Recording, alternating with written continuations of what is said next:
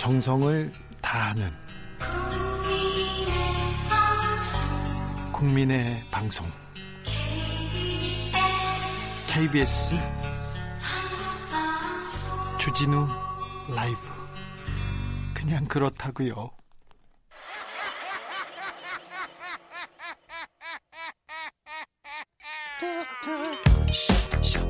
발로 뛰는 기자, 탐구하는 기자, 세상의 질문을 마구 던지는 기자, 기자가 본 오늘의 세상, 기자들의 수다.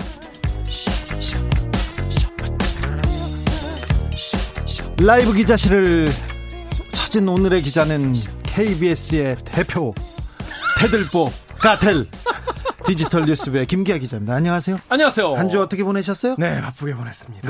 네. 예. 그랬어요? 그렇습니다. 어떻게 바쁘게 해요?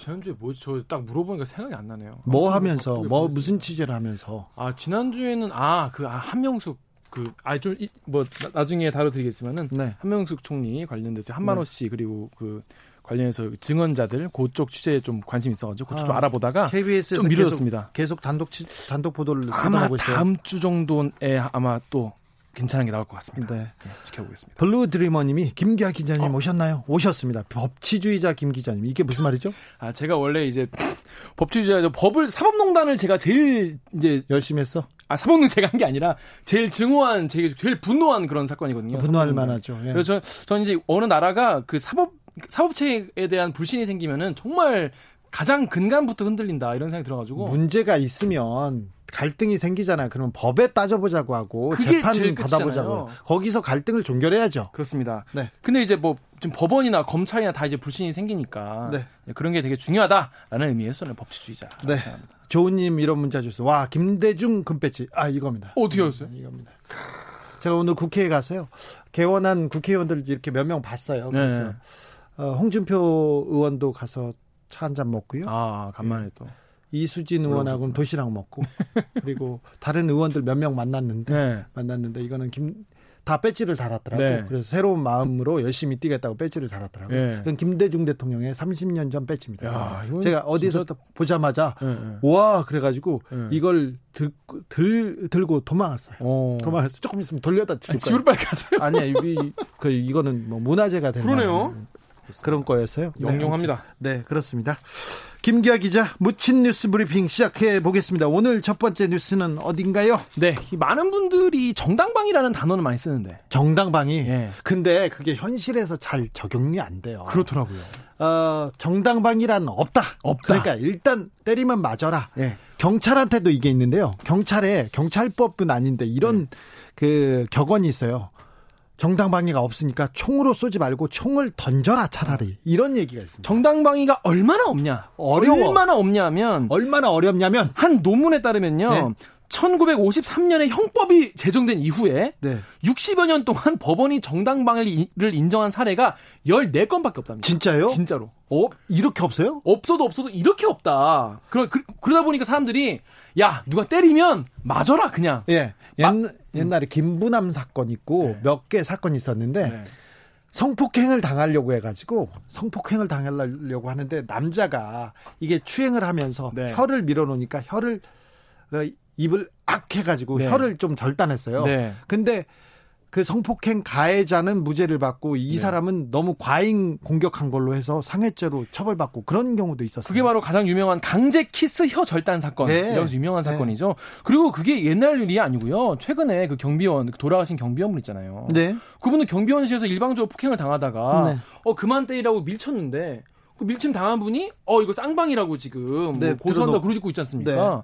그 정도 우리나라는 뭐 때리면 맞으면서 그냥 신고해 달라고 막 소리 지르는 것밖에 없다 이런 식으로 얘기를 할 정도인데. 맞아요, 맞아요. 네. 근데 최근에 정당 방위를 인정하는 판결이 대전지법 구창모 판사로부터 나왔습니다. 구 판사님이 판결도 내렸지만 이 부분에 대해서 다시 생각해야 된다고 여러 얘기를 하셨죠? 예. 그 요거 판결문이 너무 괜찮고 한번 고민해 볼 지점이다라고 싶어가지고 가져왔는데요. 자 볼까요? 요 사건 자체는 뭐 큰 사건은 아닙니다. 네. 학원에서 두 학생이 싸웠는데 이제 싸운 애의 어- 어머님이 와가지고 학원 선생님한테 어 네가 이렇게 하면 되냐 이러면서 학원 선생님을 때리려고 한 거예요. 그랬더니 네. 학원 선생님이 막으려고 딱 팔을 밀치니까 어 네가 나한테 이러냐면서 머리를 잡고 이제 막 싸우는 과정에서 네. 선생님이 머리를 잡지 말라고 이렇게 하다가 이제 둘 두 양쪽 다 전치 2주 가 나온 겁니다. 예, 전치 2주. 네. 그래서 이거 이게 상해 혐의라는 거예요. 예. 그랬더니 구판사가 뭐라고 했냐면 증거를 살핀 다음에 이제 학부모가 때리려는 듯이 이제 들어올린 손을 피고인이 밀쳐내고 이걸 폭행으로 인식한 이제 사람이 머리채를 잡아가지고 피고인이 저항하는 과정이었기 때문에 이거를 상해죄로 적용할 수 없다. 예. 저항하는 과정에서 생긴 거다라는 거예요. 네. 근데 이제 상해죄라고 하면 사람들이 이제 뭐 아, 그냥 싸우다 다친 거 이 정도 생각을 하시잖아요. 근데 이제 법원에서 뭐라고 판 얘기를 했냐면 상해죄는 신체의 완전성에 대해 원칙적으로 손상되는 일이 없어야 한다는 거예요. 그러니까 다쳤다고 하더라도 이게 복구는 되지만 정신적인 트라우마나 흉터가 남기 때문에 이거를 뭐 돈으로 위자료로 한다고 해서 다 복구가 되는 게 아니라는 겁니다. 신체의 완전성에 대해 원칙적으로 손상되는 일이 없어야 돼. 아무튼 우리 판사님들 일단 어렵겠어. 일단. 하지만 뭐그 제가 설명을 드리니까 네. 하여튼 때리면은 마, 맞은 거는 평생 간다는 거예요. 예, 그리고요. 그런데 이렇게 부당하고 불법적인 공격이 있을 경우에 이것을 방어하는 것이 폭넓게 허용될 필요가 있다. 그렇죠. 때리는데 맞 어떻게 다 계속 맞고만 있어요. 그렇습니다. 예, 예, 뭐 오른뺨을 맞았는데 왼뺨 내줘라. 이건 말이 안 되잖아요. 그렇습니다. 그래서 뭐라고 했냐면요. 구판사가 우리 사회에서는 싸움 나면 무조건 맞아라! 라는 말이 마치 상식처럼 통용되고 있다는 것을 부인할 수 없다. 예. 라면서 이것은 지극히 후진적이고 참담한 법률 문화의 단면이 노출된 것이다. 이렇게 비판적으로 네. 말했어요. 네. 그러면서 피고인에게 상대방이 머리채를 잡건 어찌하건 국가와 법이 알아서 해결해 줄 테니 아무 저항도 하지 말라라고 말할 수 있을까? 피고인의 행위는 부당한 공격에서 자기를 보호하려는 소극적인 저항 수단으로서 정당방위에 해당한다라고 정리를 했습니다. 네, 그래서 이 선생님은 좀 구제를 받았나요? 예, 무죄가 났습니다. 아, 네, 네, 그래야죠. 그러니까, 예, 그러니까 이만큼 정당방위에 대해서 굉장히 엄격하게 보고 있기 때문에 그동안 정당방위라는 거의 없다시피 했어요, 우리나라는. 네. 특히 근데 우리가 이제 미국 같은 나라를 보면 그 나라는 총이 있지 않습니까? 예. 그래서 개인의 자유나 이런 게 되게 보장이 많이 되어 있다고 하는데 우리나라는 굉장히 그 반대편에 있다고 볼 수 있는 것이죠. 근데 이게 보면은 정당방위가 이제 법률상으로도 어떤 근거가 있긴 있어요. 예. 어, 형법의 21조 1항을 보면요. 자기 또는 타인의 법익에 대한 현재의 부당한 침해를 방위하기 위한 행위는 상당한 이유가 있을 때는 벌하지 않는다라고 했는데 예. 여기서 중요한 포인트가 상당한 이유가 있어야 돼요. 네. 근데 이제 보통 법원에서는 상당하지 않다. 상당한 이유가 없다라고 해서 보통 이제 쌍피라고 하죠. 이게 쌍방 폭행으로 가는 경우가 많은데 앞으로는 요거에 대해서 좀 더 고민을 해봐야 된다는 거예요. 네, 고민해야 됩니다. 사실 제가 어렸을 때제 어, 얘기는 아니고 제 친구 얘기인데요. 본인이 맞으셨구나. 아니야, 나는 아니고. 맞았네. 아니 아니 그게 아니라 제 친구가 누구를 때렸어요. 아 때리셨구나. 마심하게 때렸는데 때리다가 손목이 나갔어요. 본인 손목이? 네. 예, 예. 근데 마진내는 전치가 3주 정도 나오고 손목은 오래 걸리잖아요. 그렇죠. 전치 두 달 나왔어요. 예. 경찰에 끌려갔는데 내 친구가 분명히 때렸거든요. 예. 근데 내 친구가 피해자가 돼 있는 거예요. 그렇죠. 근데 경찰은 이걸 보고 내 친구가 때렸는데 때린 사람을 처벌해야 되는데 둘다 음, 이렇게 그러니까 뭐, 복잡하면 쌍발 무조건 처벌해요. 그러니까 복잡해서 그러는 것도 있을 것 경찰들이 같아요. 네, 네, 귀찮아서 그렇게 네. 한 경우 많았어요. 네. 내 친구가 잡혀갔었어야 돼요. 그때. 주 기자님 손목 괜찮으십니까? 아, 난 괜찮아. 손이 좀 아파. 네. 그렇습니다. 죄송합니다. 아니겠죠. 원레이님 판사들 아무튼 공감 능력이 너무 떨어져요. 그렇죠. 맞아요. 특히 성범죄자들에 대해서 더 관대하지 말고요. 이 형법 같은 경우에 이게 지금 제정된 지가 지금 6, 7년 되거든요. 네? 엄청 옛날 법이에요. 근데 네. 그 사이에 우리네 우리 국민들의 어떤 법의식은 굉장히 발전하고 지금 네. 사회가 달라졌기 때문에 다시 좀 고민하셔야 되는 게 아닌가 이런 이야기를 제가 한 게 아니라 구창모 판사가 네. 했습니다. 그 의미 있고 좀 예. 생각할 점을 많이 던져주는 그런 판사님이셨습니다. 그렇습니다. 0114님이 이런 소식 보내셨어요. 괜찮아요. 우리 아버지는 딱이 맞고도 어이쿠 자네 손이 아파서 어쩌나 하셨대요. 이분은 성인이시고요. 우리는 그렇게는 못해요. 네, 네, 그러면 안 됩니다. 9336님, 여긴 제주시입니다. 제주도에서 본계로 가는 351번 버스 기사님께서 주기자님 방송 틀어놓고 계시네요. 6시 2부에서 격려 부탁드려요. 기사님 감사합니다. 감사합니다. 열심히 하겠습니다. 열심히 하겠습니다. 네, 제주도에서도 듣는 아, 분이 계시다니 더 열심히 뛰어야 되겠습니다. 다음 네. 묻힌 뉴스 파 보겠습니다. 예, 요거 요거 좀 약간 설명을 좀 드려야 되는데 이거 굉장히 화가 많이 나는 뉴스인데요. 네. 고수익을 보장한다. 안정적인 수익을 요즘에 또 일자리 없는 분들 많잖아요. 네. 그 일자리 없는 분들이 이제 일자리 어떻게든 구하려고 몸을 할 수 있는 일을 찾아가는데 이분들한테 택배 트럭이 있어야 택배 일을 할 수 있다라면서 택배 일을, 일을 소개시켜 주겠다면서 택배 트럭을 비싸게 판매한 일당들에 대한 이야기입니다. 아, 예. 정말 다양한 식으로 사기를 치는데 네, 지금 KBS에서 집중 보도하고 있습니다. 네, 계속 하고 있습니다. 근데 네. 이거 그래서 지금 이거 이 기사가 놀라운 게 뭐냐면요. 댓글을 보면요. 네. 나도 당했다. 나도 당했다. 내 지인 당했다. 이런 댓글이 엄청 많아요. 아, 그래요? 예. 요거 이게 뭐 어떤 사건이에요? 설명을 드리겠습니다. 네. 월 4, 500의 안정적인 수익을 보장한다면서 택배 일을 내가 소개시켜 주겠다. 물류창고에 소개시켜 주겠다라는 광고가 많이 나와요. 예. 이거 가면은 트럭을 트럭이 있어야 네가 물류 배달할 수 있기 때문에 트럭을 사렴이라고 음, 해요. 네. 그러면서 캐피탈 업체를 소개시켜 줘요. 예. 그러면서 한 3천만 원 하는 탑차를 이제 사게 합니다. 네. 근데 이거는 시가보다 600만 원 정도, 500만 원 그 이상 더 비싸게 일단 탑차를 팔면서 돈을 버는군요. 그렇죠. 거기서 한번 돈을 땡기고 어. 그리고 이 말 그 말을 믿고 내가 그래. 내가 이거 사면서 한 1,500만 원, 뭐 2천만 원 빚을 지지만 네. 뭐 4, 500만 원400 번다고 하니까 그렇죠. 6개월 정도 일하면은 또 갚으면서 이제 잘 일할 수 있겠지라고 가 보면 네. 정작 물류센터에 가면은 일감이 없습니다. 그래요? 없고 이 뭐 가벼운 일 뭐 하면서 뭐 아파트 단지 달면 돌면은 뭐 4, 500 벌 수 있다라고 하는데 그, 그렇게 일이 없어요. 그럼 결국엔 무슨 일을 시키느냐? 가장 하기 힘들어하는 생수통 나르기.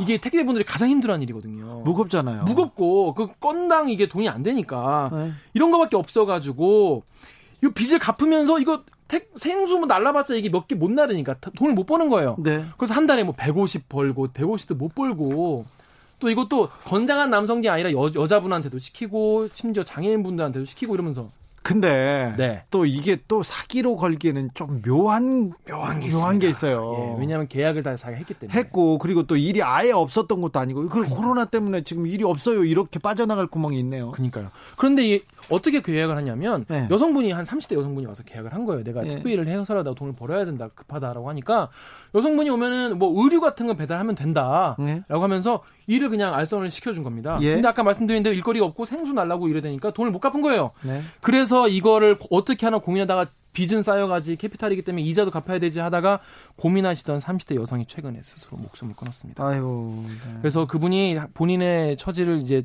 비관하는 글을 썼는데 뭐라고 써 있냐면 나는 살려고 거기를 찾아갔는데 감당할 수 없는 것을 넘겨받았다. 어떻게 해야 되나 이런 네. 한탄을 담았습니다. 그러게요. 참 안타까운 소식인데 코로나 때문에 경제가 어렵습니다. 그래서 더 고민하는 분들이 많을 텐데 이런 고, 고민은 좀 그 혼자서 감당하려고 하지 말고 주변 그러니까요. 사람들한테 좀 얘기해서 좀 현명하게 풀었으면 합니다. 네. 네. 근데 이, 이- 이 업체들이 얼마나 악질적이냐면은 네. 어, 힘이 뭐 어, 없는 분뿐이 아니라 자- 한한 팔과 한 팔을 못 쓰시고 네. 다리를 저는 이제 지체장애인 분이 오셨다고 해요. 네. 그분한테도 택배 일 할 수 있다. 나한테 차만 사라. 어. 그래서 이분도 차를 비싸게 사가지고 정작 갔더니 한 팔로 옮길 수 있는 그게 얼마나 되겠어요. 네. 그래가지고 일거리 없다 그래가지고 이- 그분도 이 굉장히 어려운 처지에 놓이고 하여튼 트럭만 파면 이, 이 사람은 남기 때문에 계속 이런 식으로 사기를 계속 하는 겁니다. 그런 이 트럭 판 이 업체 예. 이 사기친 사람들 예. 이 사람들 어떻게 되세요? 그래서 이 취재 기자 이거 찾아간 거예요 그 업체 네. 직접 내가 내가 이제 취업을 하겠다라고 해서 갔어요. 네. 찾아가 보니까 지금 똑같은 사기로 그 사기 업체를 꾸민 일당의 어떤 바지 사장을 네. 하던 사람이 지금 계속 일을 하고 있었던 거예요. 아직도 하고 있고 불구속 재판을 받고 있는 사람이었습니다. 재판을 받으면서도 계속 간다고. 이걸 한 거예요. 근데 이 사람들이 어떤 일을 했냐면 지금 4명 일당 중에 한 명이거든요. 이 사람들이 택배사로 기소돼 가지고 가로챈 금액이 지금까지 118억 원. 을 가로챘고 피해자가 1,894명입니다. 118억 원요. 14개 업체를 돌리면서 이런 식으로 이런 사기를 계속 쳐와가지고 지금 재판을 지금 받고 있습니다. 그 이게 또 계속 되풀이될 수밖에 없는 것이 그 탑차를 가져다가 뭘 하겠어요? 못 하게 못해요. 다시 싸게 팔 거- 거거든요. 그러면 또, 사가지고 또 해요, 그걸. 또 팔고. 그래서 주, 그러니까 주범은 지금 구속돼 있습니다. 예. 근데 다른 다른 친구들이 또 하고 있고. 계속 하고 있는 딱 같은 수법으로. 그렇습니다. 여러분 요런 거 찾아가시면은 계약서 꼼꼼히 보시고요. 트럭 사라고 하면은 본인이 미리 사가시는 게 더 안전하니까 좀 조심하셔야 될 것 같습니다. 네. 안정적인 수입 그리고 갑자기 편하게 돈 버는 일 그런 건 아예 없어요. 네, 조심하셔야 돼요, 진짜. 없습니다. 그리고 이거 돈을 투자해야 되는 일이면 좀 따져 보셔야 됩니다. 지금은 주식을 사는 것도 투자를 하는 것도 더더 조심해야 될 되는 그런 네. 코로나 시대입니다. 네. 네. 아, 좀 안타깝네요. 1894명이나 피해자가 된다고요? 118억 원이나 참 챙겼다고 합니다. 네. 이게 이 돈이 사실은 얼마나 급박한 분들의 돈이겠어요, 이게. 네. 네. 다 빚내 가지고 대출 받아 가지고 트럭 산 돈인데. 경찰이 빨리 좀 수사해 줬으면 네, 좋겠어요. 예, 지금 이제 재판은 또 하고 있습니다. 예. 그래요? 예. 수, 근데 이, 이 업체는 업체는 지금 영업을 닫았고요? 하고 있습니다. 지금도요? 지금도 하고 있습니다. 그럼 네. 알려줘야 돼요. 그리고 이름도 계속 바꿔가면서 하고 있어요. 지금. 이름 바꿔가면서. 네, 계속 하고 있어요. 그 계속 월 4, 500 안정적인 직장 하면 탑차만 있으면 돼. 그러니까. 승용차 뭐지? 화물차만 있으면 돼. 다 이거 조심해야 됩니까? 광고할 때는 또 차 필요 없다고 이렇게 X 해놓는데 그것도 확인해 보셔야 됩니다. 아, 네. 8166님이 문자 주셨어요. 화물차 지입 사기 심각합니다. 죽지 않으면 이렇게 기사화도 안 됩니다. 이런. 그러니까 말씀대로 지, 화물차 지입 사기랑 택배랑 이렇게 섞은 겨, 접목한 신종 사기라고 보시면 됩니다. 네. 조심하셔야 됩니다. 아, 알겠습니다. 여기까지 들을게요. 아, 짧군요. 네. 지금까지 기자들의 수다 김기아 기자와 함께했습니다. 감사합니다. 수다가 길었습니다. 고맙습니다. 네. 정치 피로, 사건 사고로 인한 피로, 고달픈 일상에서 오는 피로. 오늘 시사하셨습니까? 경험해 보세요. 들은 날과 안 들은 날의 차이. 여러분의 피로를 날려줄 저녁 한 끼 시사 추진우 라이브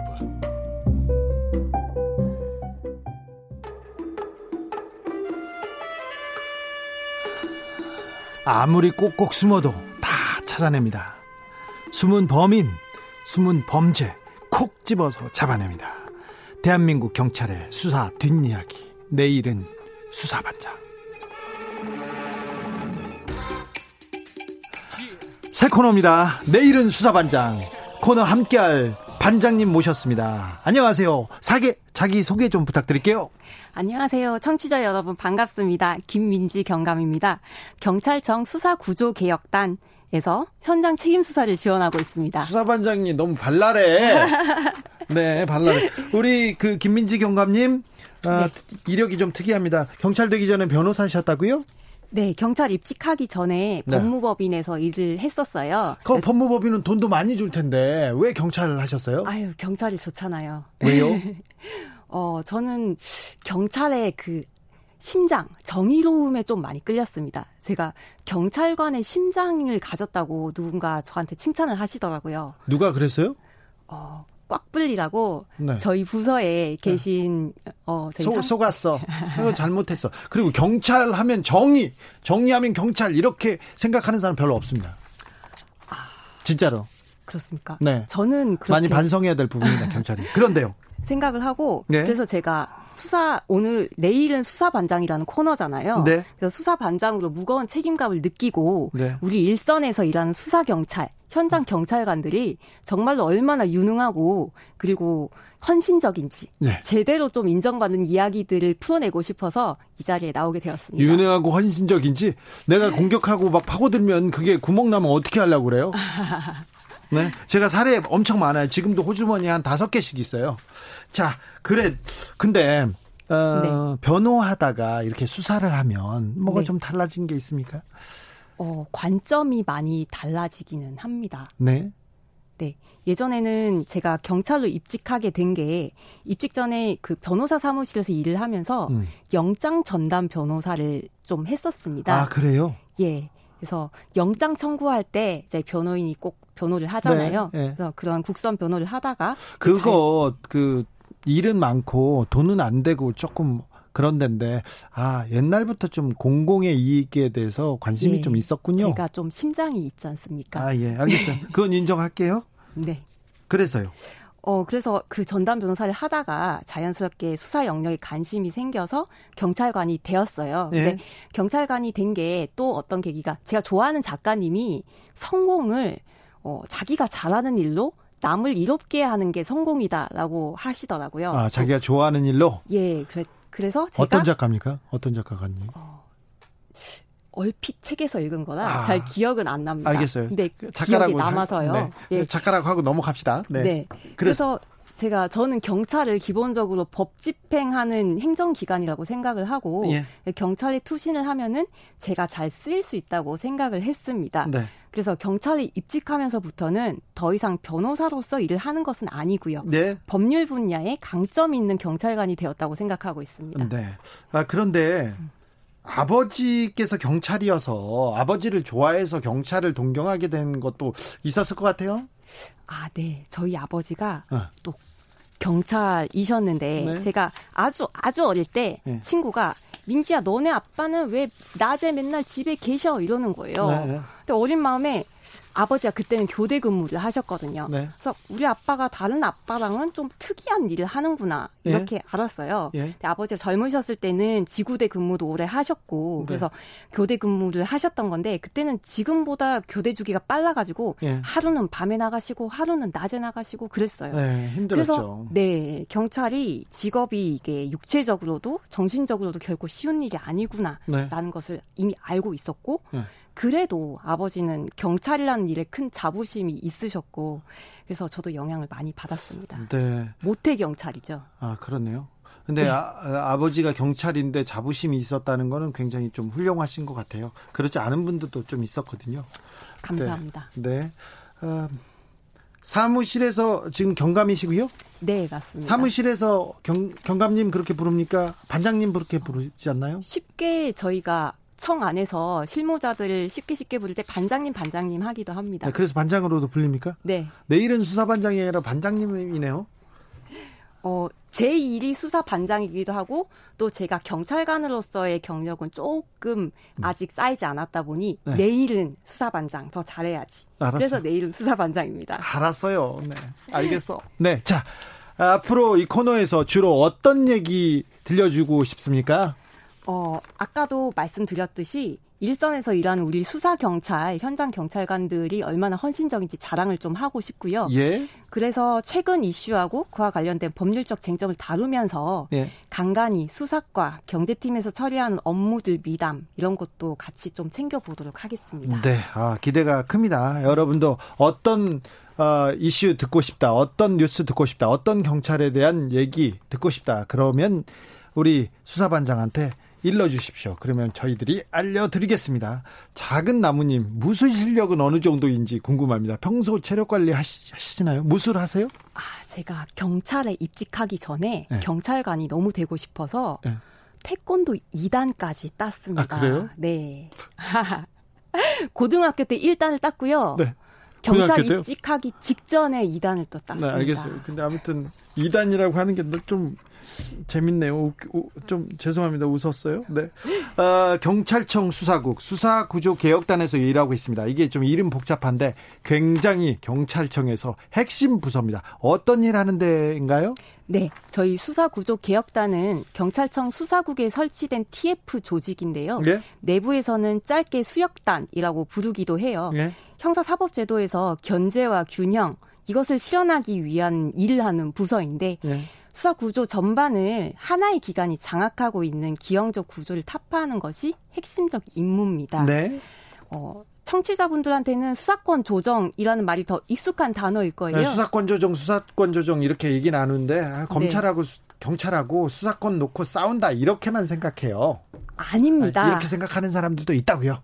네, 있었는데 예전에는 경찰과 검찰이 밥그릇 싸움한다는 양비론 수준을 평가받은 적도 있었죠. 예? 하지만 그동안에 지속된 검찰청 남용 사건들이나 여러 가지 문제가 있었잖아요. 네. 그래서 이제는 밥그릇 싸움이 아니고 누가 옳고 그런 문제가 아니라 잘못된 제도의 문제다라는 걸 모두가 알게 됐습니다. 네, 국민들도 수사권 조정해야 된다. 경찰한테 수사적 어, 수사의 주체로 나와야 된다. 이런 거는 거의 대부분 어, 찬성해요. 시대적 흐름인데. 네. 그래서 수사권 조정하기로 했어요. 근데 조정하기로 했는데 어떻게 돼 가고 있어요?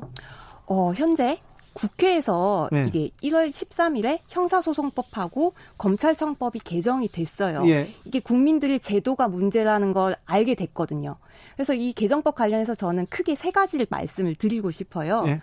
첫째는 검사의 수사 지휘권 폐지와 경찰과 검찰의 협력 관계 명시. 네. 그리고 둘째는 무혐의와 불기소가 명확한 사건은 경찰이 수사를 종결할 수 있습니다. 네. 그리고 셋째는 가장 핵심적이죠. 네. 검사 작성 피의자 신문 조서의 증거 능력이 예전보다 하향이 됐습니다. 네.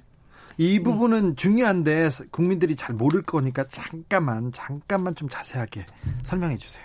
예. 이제 첫 번째 검사의 수사 지휘권 폐지와 협력 관계 명시 이건 무지무지 중요한 문제인데 예전에 구, 수사 구조가 한 수사에 관한 권한이 과도하게 한 기관에 집중이 돼 있고 네 검찰한테 그렇죠. 집중됐죠. 그 기관을 견제할 기관이 없었다는 게 문제점이었어요. 예. 수사가 범인 잡고 증거 수집하는 거라면 기소는 피고인을 재판에 세우는 판사의 판단을 받도록 하는 다른 영역이잖아요. 네. 옛날 사또 아시죠? 쉽게 사또는 수사도 하고 기소도 하고 재판까지 했어요. 혼자 했죠, 다. 그쵸. 응. 그럼 사또가 편견이 생기면 어떻게 되겠어요? 무고한 사람이 유죄를 받게 돼요. 왜냐하면 사또 입장에서는 잡은 범인이 유죄라고 믿고 계속 밀고 나가고 싶잖아요. 그러니까 그래서 주리를 틀었던 거죠. 그렇죠. 주리를 틀죠. 네. 그래서 이게 권한이 집중되면 생길 수밖에 없는 현상 중에 하나예요. 네. 그거를 정정을 해서 네. 협력 관계로 가는 거고요. 네. 그리고 둘째로 아까 수사 종결권에 대해서 말씀을 드렸는데 네, 수사 종결권. 이것도 국민을 위한 제도입니다. 네. 지금은 무혐의나 불기소가 확실한 시민들이 검찰을 종결할 때까지 몇 달이고 피해자 신분으로 기다려요. 네. 통계 보면은 연간 50만 명씩이나 돼요. 네. 특히 교통사고 사건 같은 거 있잖아요. 네, 네. 근데 피해자 신분은 여러 가지 불이익이 있어요. 맞아요. 직장에서의 시선도 있고요. 그다음에 예. 여권도 막 안 나와요. 그렇죠. 그런 여러 가지 불이익이 있는데 내가 피해자를 오래 살아가지고 이런 걸 잘 알아요. 네.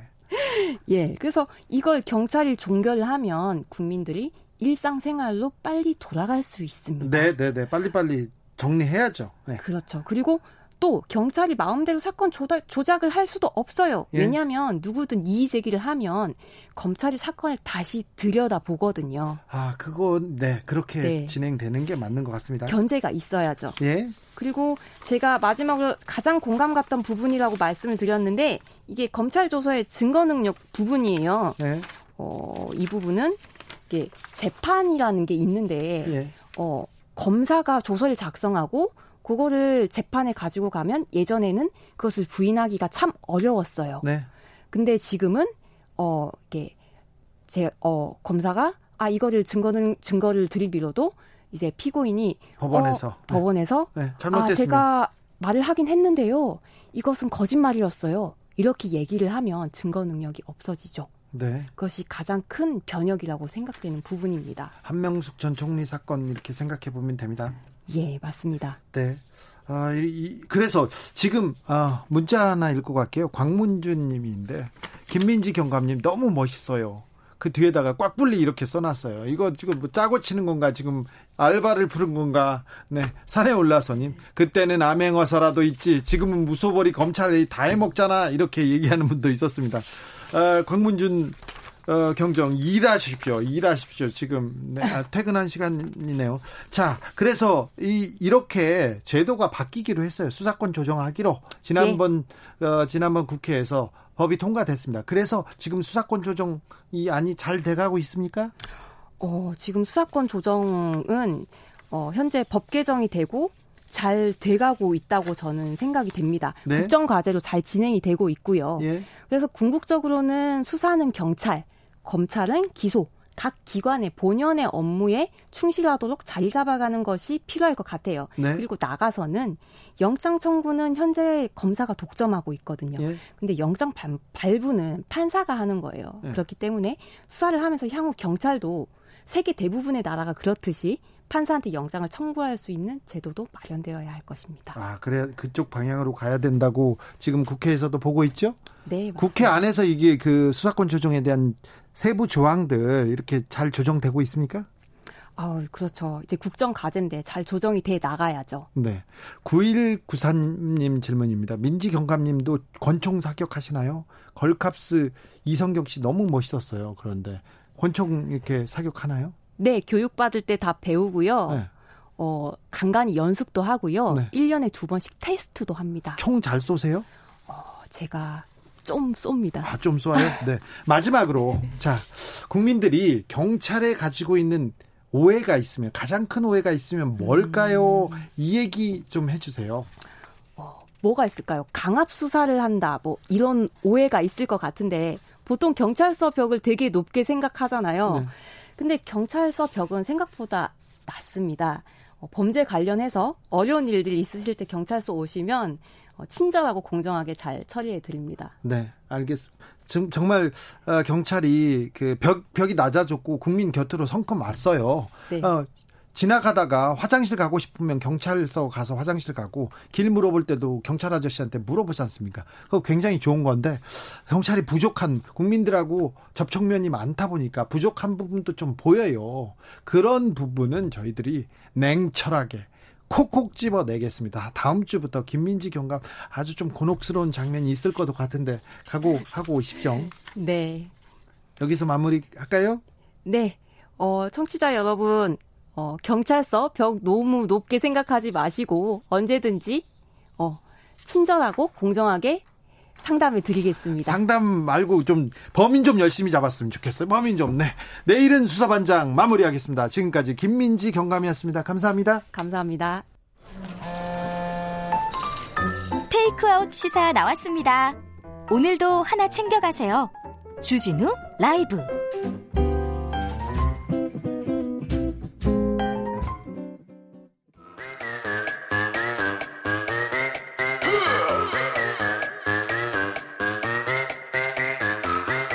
모두 정숙해 주십시오. 재판 5분 전입니다. 재판부 입장하고 변호사들 들어왔습니다. 그럼 사건 번호 0603 오늘의 재판 시작하겠습니다.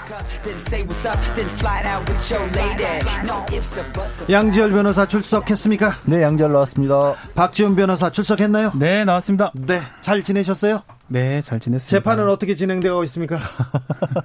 매주 있지는 않습니다. 아, 그래요? 네. 저는 매주 있는 것 같은데. 네. 아니, 어? 매, 받, 받으시는 게요? 아, 네, 뭐 저는 아직 민사도 아, 불러가고 아직 있습니다. 안 끝났구나. 네. 예, 박 변호사님 은 왔다 갔다 하고 있습니다. 네. 예. 잘 되고요.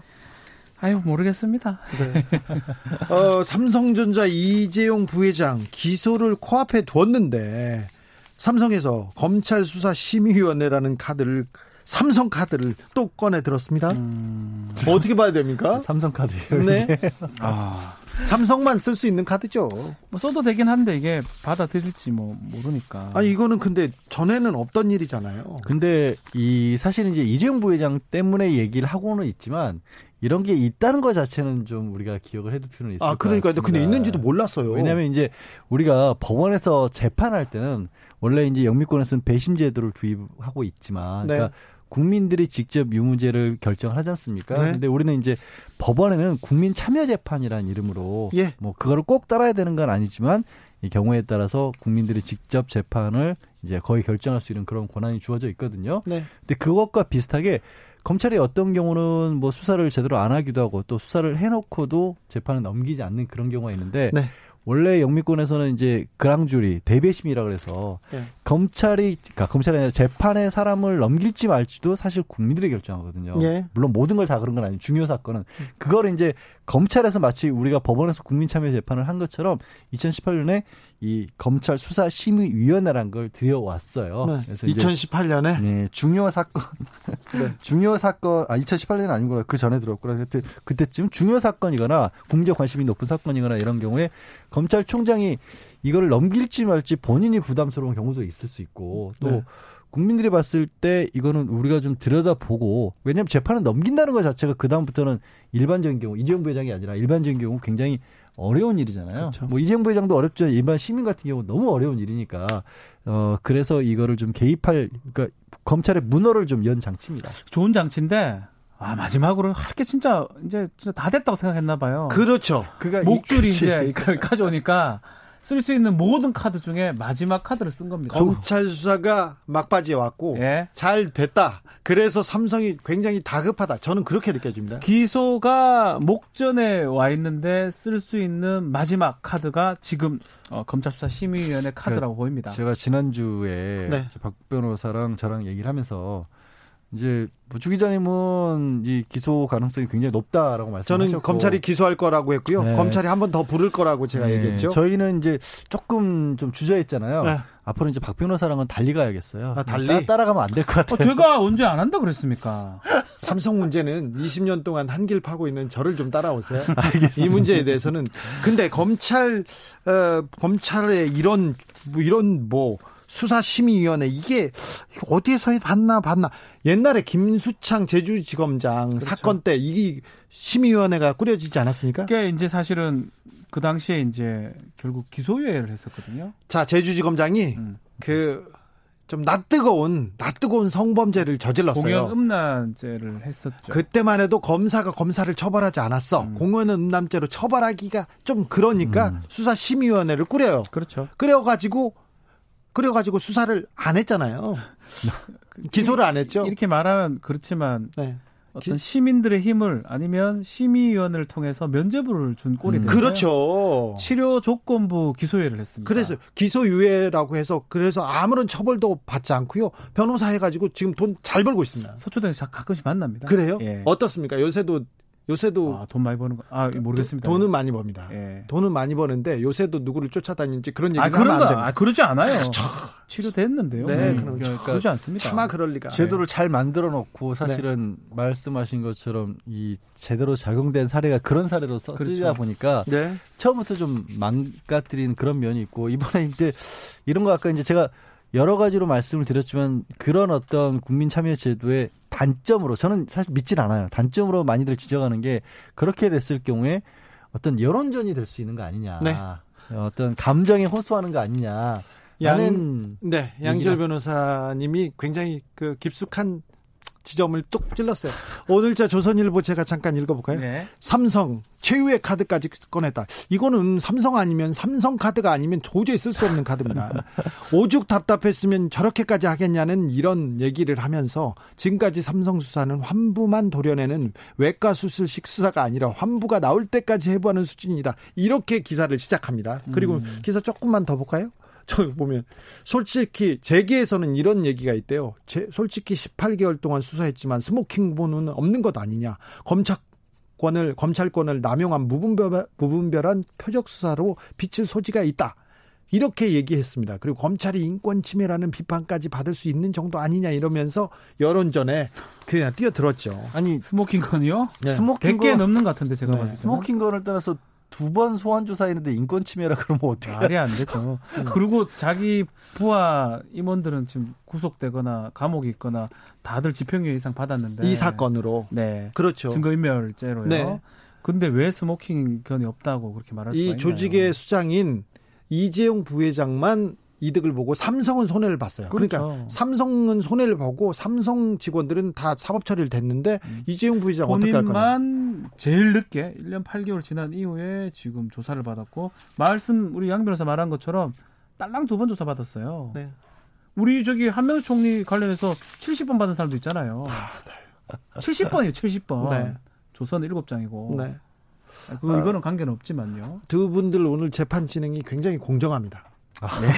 매우 공정합니다. 삼성에게서는 굉장히 깊고 음. 공정합니다. 다른 분들, 다른 패널들 삼성한테 얘기할 때 이렇게 못합니다. 아, 왜요? 기자들도 그렇고요. 왜 못하죠? 우린 지금 삼성의 시대를 살고 있어요. 아. 법이 삼성한테만 가면 휘어지지 않습니까? 저도 그 야구단 되게 좋아하거든요. 네. 제가 그 고향이 그쪽이라 보니까. 라이온즈, 예. 또 야구단만 좋아합니다. 네. 엄한 소리를 하시네요, 박 변호사님. 네. 어, 이번 이번 이 카드에 대해서 뭐 시간 끌기가 될 가능성이 있고요. 사실 심의위원회로 가는 거는 있지 않습니까? 심플하고 단순한 사안이어서 시민들한테 물어볼 만한 사안이어야 되는데 이게 그렇죠. 분식 사기 증거 인멸은 금감원 직원도 잘 몰라요. 담당 직원만 장부를 아주 오랫동안 쳐다보는 사람만 할 수 있어요. 그러니까 수사팀에 대한 여론 공격. 아까 양 변호사님이 음. 말했던 여론 공격. 그 박 변호사가 말했던 음. 이거 지금 형평성 문제 이런 걸 따져보려는 어, 이, 이런 그 삼성의 마지막 카드가 아닌가 이런 생각해 봅니다. 음, 심의위원 한 150명 정도 예비 후보들이 있고요. 음. 그 중에서 골라서 과연 정말 검찰 심의위원회를 넘길지 말지 부의하는 위원회가 한 번 열리고 네. 또 그리고 나서 넘기게 되면 진짜로 현안을 심사하는 심의위원회가 열리는데 그게 결정될 때까지는 추가 조사를 못합니다. 그러니까 멈춥니다. 예. 그렇죠. 예. 이게 핵심입니다. 예. 시간 끌기예요. 이게 삼성이 아니면 이런 걸 그 해달라고 할 수도 없고요. 그렇죠. 그리고 이걸 받아주면 뭐, 뭐 그냥 봐주 봐주겠다. 아, 뭐. 저는 진짜 갈등스러운 게 저는 이 제도를 그나마 좀 찬성하는 입장이었는데 이런 식으로 돼버리면 아, 참 이게 이렇게 참. 쓰려고 하면 이 제도가 없는 게 낫죠. 사실 음. 어. 형해야 단 거죠. 이렇게 쓰려고 만든 제도는 아니에요. 애매한 거를 어떤 집단 지성의 힘으로 기소를 하냐 불기소를 하냐 결정하는 이런 건데 네. 이거를 재벌이 총수가 자기 이익에 대해서 이걸 이용한다? 이거는 좀 맞지 않죠. 검찰이 사실은. 지금껏 삼성 수사만 나오면 피하고 외면하고 도망갔습니다. 그런데 지금 검찰은 삼성에 대해서 열심히 수사하고 있습니다. 그건 맞아요. 물론 네. 몇몇 검사들은 반대하고 있어요. 음. 하지만 그 역경과 고난을 뚫고 수사하고 있는데 이 문제는 좀 따져봐야 됩니다. 좀 음. 어, 이번 삼성 수사는 이 삼성이 과연 법 위에 있는지 좀 지켜봐야 되는 그런 중요한 분기점에 왔다는 것을 좀 의미합니다. 맞습니다. 클라우디아 버니님이 이런 질문하셨어요. 대한민국 역사에 검찰 수사 심의위원회라는 걸 소집한 게 몇 번이나 있나요? 여덟 번 있어요. 여덟 번요? 여덟 번? 오, 다 기억해요? 네. 여덟 번밖에 없죠. 이게 좀 말이 안 돼요. 왜 근데 전설 속에 있는 법안이나 법이 법은 이명박 대통령이나 삼성만 이렇게 쓰고 이용하냐고. 감히 꺼낼 얘기 자체를 못 하는 거죠. 일반인이 꺼냈다가 네. 너 혼난다 이렇게 건 그렇죠. 검사한테 혼나요. 뭔 소리 하냐? 뭔 소리 하냐 너? 이렇게 되죠. 6192님이 언제부터 검찰이 국민에게 물어보고 기소했나요? 이재용 부회장을 봐주고 싶으면 그냥 봐주세요. 이 문제가 아니고요. 삼성이 지금 문제 제기를 한 거예요. 삼성이. 서현 정님은 개인의 범죄를 기업의 기업을 인질로 또다시 빠져나가는 거 아닌가요? 이런 말씀하셨습니다. 제가 그 얘기를 하시니까 곰곰이 제가 지난주에 그때 좀 부정적이라는 얘기를 하고 나서 예. 전에는 다른 식으로 얘기를 했던 것 같은 기억이 문득 스치더라고요. 그래서 그래요? 곰곰이 생각을 보니까 그 전에 박 변호사가 없을 때 이런 얘기를 했어요. 이번 수사에서는 조금 가능성이 있을 것 같다는 얘기를 하면서 다른 게 아니라 어, 이재용 부회장이 완전히 그 삼성을 장악하기 이전에 벌어진 일이거든요. 예. 경영권 승계 과정에서. 네. 그래서 과거에 특히 이제 세대 변화 이런 것도 있고 그러니까 이건희 회장 때만 해도 나타나지 않았던 균열들이 좀 있었던 것으로 기억이 나요. 네. 그러니까 직원들, 임원들도 네. 뭐 쉽게 말씀드려서 그냥 맹목적인 어떤 충성 이런 거를 바치지는 않을 것 같다. 음. 그 중에는 그래서 거기서 핵심적인 얘기들이 좀 나온 것 같다는 제가 얘기를 했었거든요. 네. 그거를 떠올리지를 못했어요. 사실 거기 균열에서 삼성 내부에 제보자들이 많이 왔어요. 네. 음. 그 제 말이 맞죠? 네. 네. 그 증거도 있었고요. 네. 그게 아, smoking gun으로 보통 사건 같으면 작용할 게 아까 뭐 박지원 변호사 얘기했는데 한 100개 정도 있을 거예요. 그러니까 이게 저는 이제 검찰이 열심히 한 것도 있지만 네. 검찰이 할 수 있게끔 뭐 시대가 바뀌었다. 그렇죠. 네. 환경이 바뀌었다. 그게 아니면 어떻게 증거를 수집하고 음. 하겠습니까? 그렇죠. 네. 어, 내일 삼성이 준법 위원회 이런 걸또 여네요. 어떻게 예정돼 있는데 열긴 할까요? 4일인데요. 예. 후속 조치가 나올 것 같다라고 얘기를 하고 있는데 네. 이거는 저쪽입니다.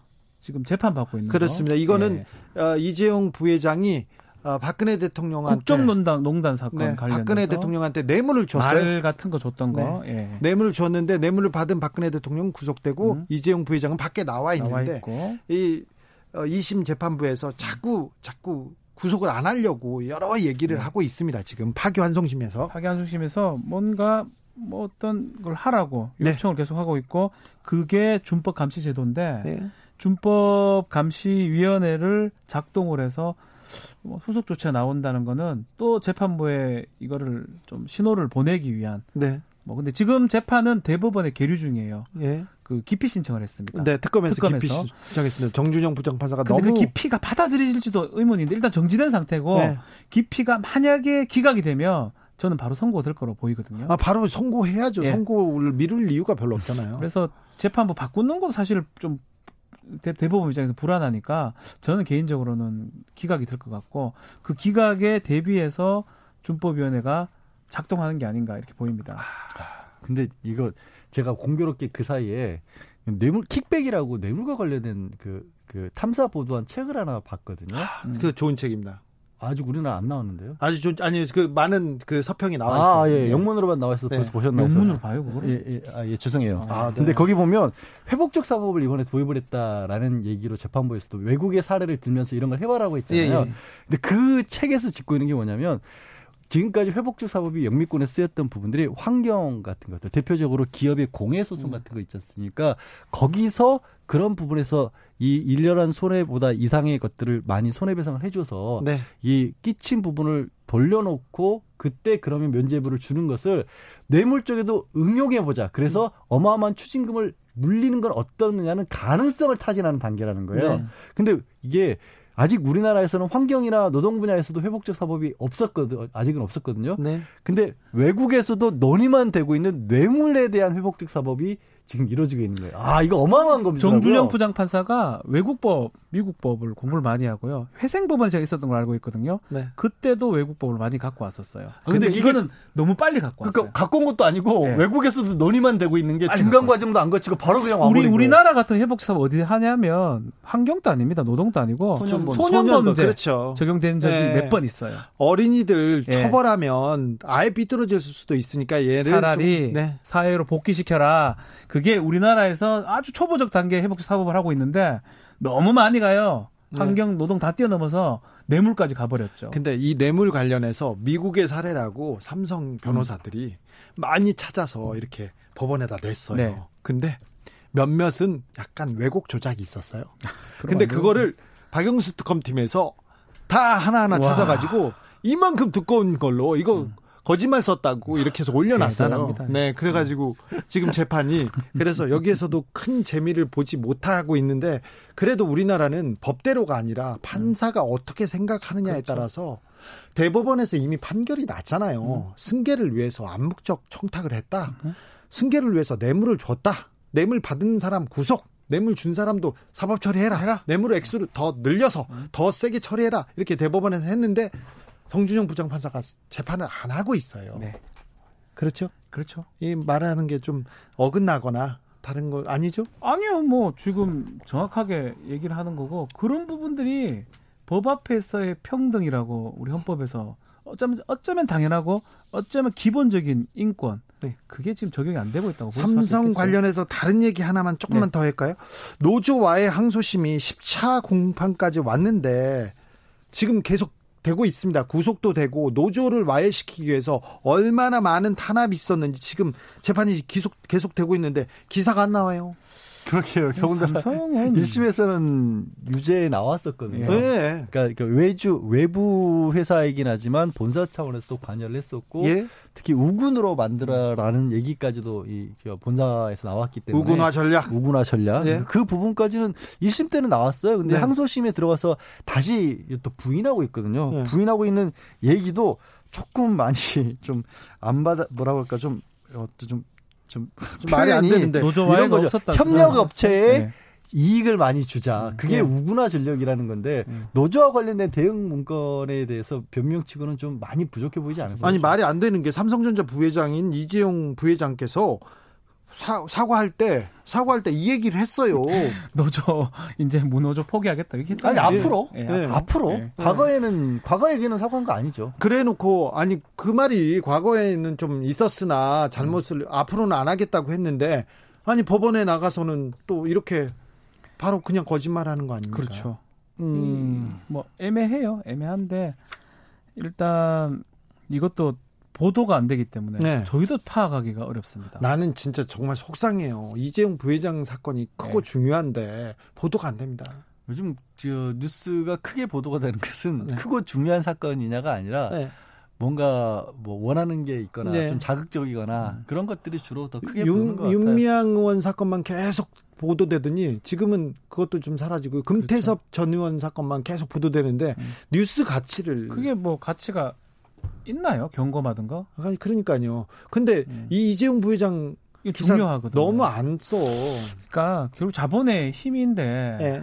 이제는 이런 시대 삼성이 좌지우지하는 그런 시대는 좀 어, 좀 끊고 그런 시대의 고리는 끊고 넘어가야 되는데 음. 어, 우리가 준비한 내용이 거의 다 끝났는데요. SK 최태원 회장의 이혼 소송 네. 이건 다음 주에 좀 해주세요. 해야죠. 네. 음. 어떻게 되는지. 예. 네. 그리고 이거 여성 여성 인권하고도 관련이 있고요. 재벌 개혁하고도 관련이 있습니다. 그렇죠. 그 안에 또 스토리도 많이 있습니다. 기여도 재산 분할할 때 기여도 네. 이무제처럼 되지는 않을 것이다. 네. 그러면 다음 주 한번 다시 다뤄보죠. 그럴까요? 어, 삼성 그 이무제 씨 네. 그러니까 이부진 삼 그 삼성 부마, 죠 부마 저기 사위, 저기죠 호텔 신라 호텔 사장. 사장. 예. 그분의 그 남편, 남편, 전 남편과의 이혼 소송도 세기의 재판으로 볼수 음. 있습니다. 어떻게 이렇게 조금 주고 이혼을 할 수 있었을까? 0. 몇 프로죠, 그죠? 네. 그러니까 이 음. 얘기도 좀 해외 사례와 네. 좀 해서 우리 세계의 해외는 반띵입니다 거의 아, 반딱 떼서 줍니다. 네. 네. KBS에서는 그런 얘기는 반절, 네 반절, 반절, 절50% 그렇게 할까요? 예. 네. 아무튼 아, 오늘도 감사했습니다. 양재열 변호사님, 네? 다음 재판은 어떤 재판으로 꾸미고 싶습니까? 일주일 뒤에요? 네. 일주일 뒤를 제가 어떻게 알겠습니까? 한국 사회는 진짜 많아요. 예측 불가입니다. 지금 말하는 것처럼 SK. SK 하고 또또 네. 다른 사건은 다른 재판할 거리가 많잖아요. 너무 많은데. 네. 뭐 한명수 건은 한명수 안 다루셨나요? 총리 건을 했죠. 여긴 잘안 다뤄요. 아니 하죠. 했죠. 다른 분하고 달랐다면 뭐 어. 최, 최강호 아까 저 의원도 다녀가셨던 것 같은데 네. 최강호 의원이나 조국 전 장관 관련 재판도 그런 거 우리가 알려줘야 됩니다. 네, 계속해서 네, 네 우리가 재판해가지고 네. 어, 시민들한테 알려 드리자고요. 뭐든지 기계처럼 저희 공부해서 알려드리겠습니다. 네. 네. 아, 그러니까 국민들이 궁금하시면 청취자분들이 궁금하면 저희들이 음. 공부해서 재판 바로 열어드리겠습니다. 네. 그게 재판 5분 전입니다. 맞습니다. 아, 여기까지 할까요? 지금까지 재판 5분 전 양지열 변호사, 박지훈 변호사 함께했습니다. 감사합니다. 감사합니다. 아, 이거 주진우 라이브 이제 마칠 시간입니다. 선물 받으실 분 홈페이지에 확인하십시오. 저는 긱스의 어때 들으면서 여기서 마무리하겠습니다. 먼지털이님이 마스크하고 사회적 거리 지키고 서초동으로 횃불 들고 모여야 되지 않을까. 제가 지금 그러고 싶어요. 제가 들고 가야 되나 그런 생각을 해보기도 합니다. 아무튼 여러분은 행복하시기만 빌겠습니다. 저는 내일 오후 5시 5분에 돌아옵니다. 지금까지 주진우였습니다. 오늘 따라 부는 바람도 참 기분 좋은 노래 소리 같은 girl 난 잘 지내는데